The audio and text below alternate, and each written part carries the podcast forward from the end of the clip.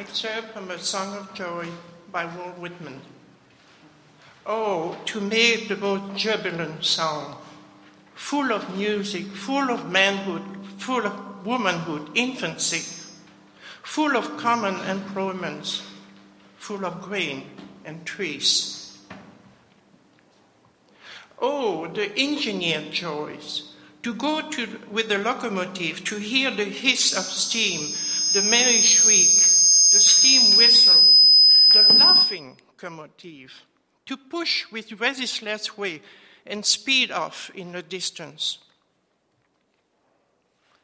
Oh, the fireman joys. I hear the alarm at, night, at dead of night. I hear bells, shouts. I pass the crowd. I run. The sight of the flames maddens me with pleasure. Oh, the mother's joy, the watching, the endurance, the precious love, the anguish, the patiently yielded life. Oh, the increase, growth, recuperation, the joy of soothing and pacifying, the joy of concord and harmony. Oh, to go back to the place where I was born, to hear the birds sing once more, to ramble about the house and barn and over the fields once more, and through the orchard and along the old lanes once more. None none of the excellent joy of youth, joy the dear companion and of the merry word and laughing face, joy of the glad, light beaming day, joy of the white breathed games, joy of sweet music, joy of the lighted ballroom and the dancers. Yet, O oh my soul supreme,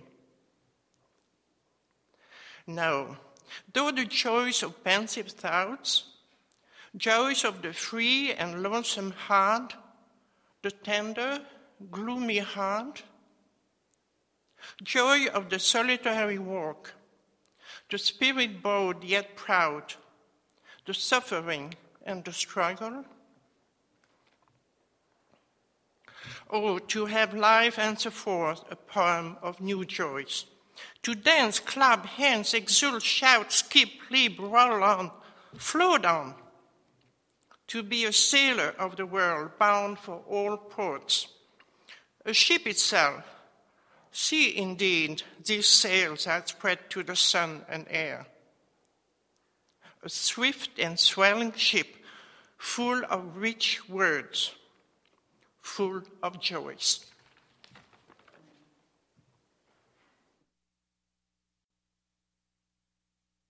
The choir is going to do that. You got the center solo, Donna? Okay, just I'm giving you a year warning. Those of you who um, don't have televisions and haven't for decades because they're not your thing might be thinking, Festivus, what great religious tradition of the world does this come from? And those of you who are pop culture junkies and we're familiar with the sitcom Seinfeld, so popular in the 90s, see the poll and go, When do the airing of grievances and the feats of strength happen? Patricia, in fact, brought her boxing gloves, thinking that in Seinfeld tradition, the worship service could not possibly end until someone pinned the minister.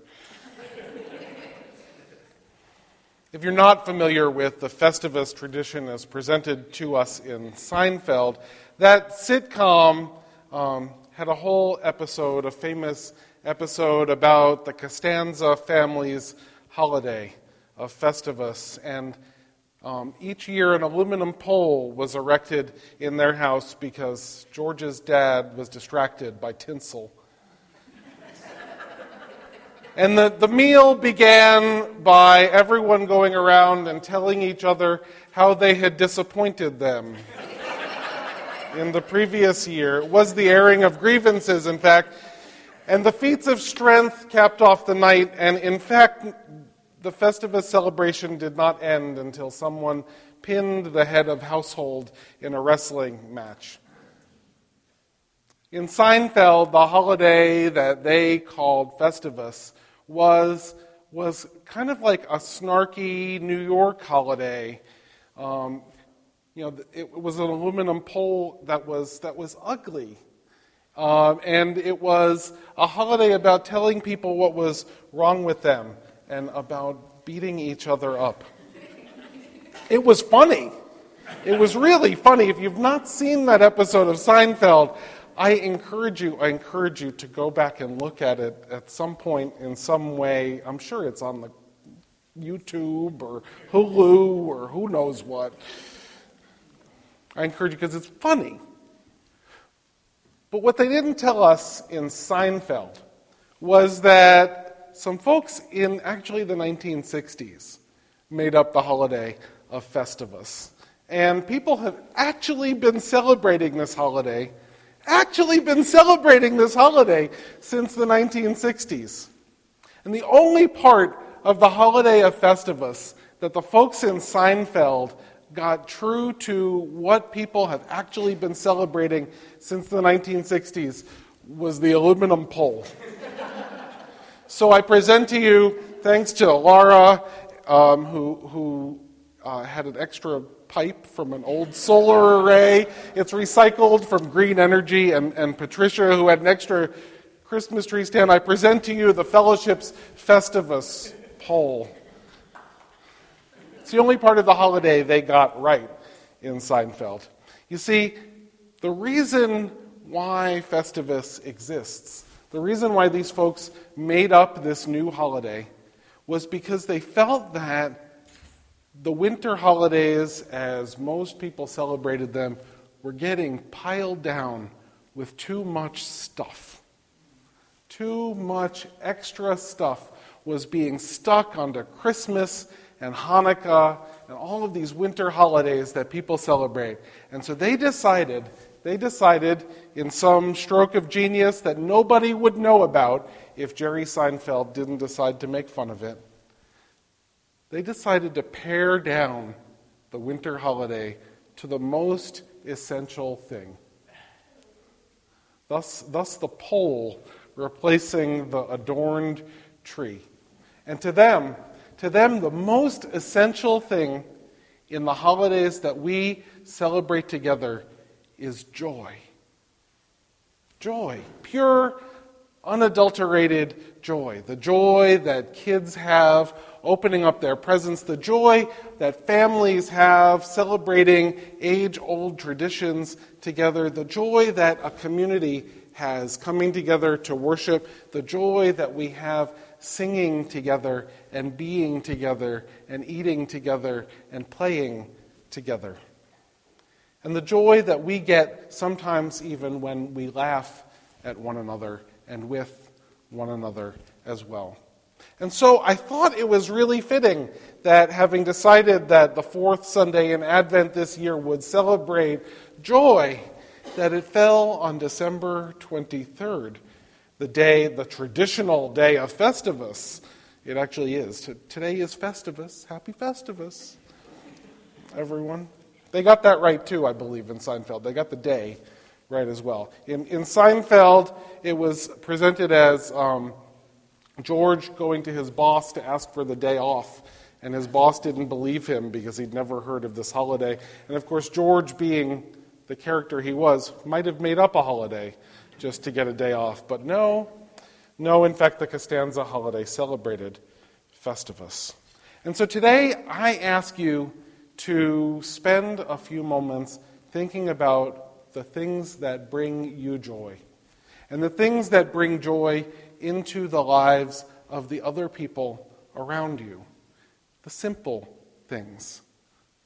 Looking at the clear blue sky, seeing a bird take off in flight, sharing a special meal with one another. If, if you went on the fellowship's Facebook page in the last 24 hours, you will see a picture of the Tino family's annual Christmas octopus the one I mentioned last week that none of you believed me. There's an actual picture of mom with the octopus on our Facebook page. It was really delicious. We ate it last night. Octopus brings me joy at Christmas. It's one of those simple things, doing something that goes back through the generation to my grandparents and my great grandparents and their great grandparents before them, that brings a really satisfying, fulfilling joy into the holiday season. It's times like that, times when you feel, when I feel truly connected, truly connected to really meaningful traditions, that I realize that all of the stuff, all of the stuff that we put onto Christmas, all of the decorations on the tree, all of the, the packages under the tree, all of the consumerism and, and all of the stuff, all of this stuff is not the essential part of our holiday. We might as well just put up an aluminum pole and be with one another and enjoy one another's company. You might notice I entitled the sermon Feats of Strength. Part of that was to get Patricia to bring her boxing gloves. Because she's, she's, she's been teasing me all week that we were actually going to like have a wrestling match in the middle of worship. And we might yet. We might yet. If I keep if I keep picking on her, we might we might yet. But I actually think that stripping down our holidays to the most essential parts of joy, to actually enjoying the simplest parts of being with one another, I actually think that that is a feat of strength in our society today, especially with all of the horrible negative things that have been happening in our society today. It is a feat of strength to spend a couple of days immersed solely in joy. It is a feat of strength, for, especially for those of us for whom the holiday season is a difficult time of year. And that's really, it's many of us. For many of us, it's a difficult time of year. Many of us have had strained, if not um, dangerous and abusive relationships with our families, the families whose traditions we might be celebrating at this time of year. Many of us um, are brought into, into really sad places because there are people who we would like to be celebrating this holiday with who are not in our lives anymore. It's easy um, for this time of year to actually be a sad time of year. And so it is, in fact, a feat of strength to make this holiday about joy. It's a feat of strength. It's the ultimate feat of strength, I think, to overcome all of the negativity in our world, all of the crassness of our culture, all of the complication of our backgrounds and our families and our lives, to overcome all of that and just experience the happiness. Just experience the joy. to experience this holiday like a little kid seeing a magical lit up Christmas tree for the very first time. I'm reminded of the picture that Lori posted of her son Dylan, who's now just about two, right? Almost two. And he thinks the Christmas tree is magic, she wrote, partially because there's an on off switch that turns on the whole thing. But at two, at two, a giant tree three times your size that is filled with lights and colorful ornaments that magically turns on when you press a button. It's magic. It's a source of pure joy. And so I, today I ask us to find the strength.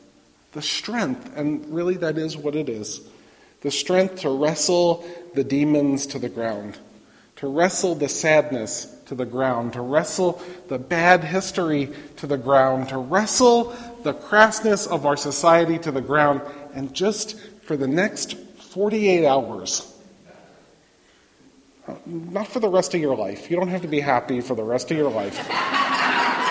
for the next 48 hours, experience joy. Because actually, That's what Festivus is about. Costanzas notwithstanding. You might even watch the Seinfeld episode if it's going to make you laugh. If, if you want to see a family more dysfunctional than yours, and the only one you can manage to see is on Seinfeld, if it'll bring you joy, watch it.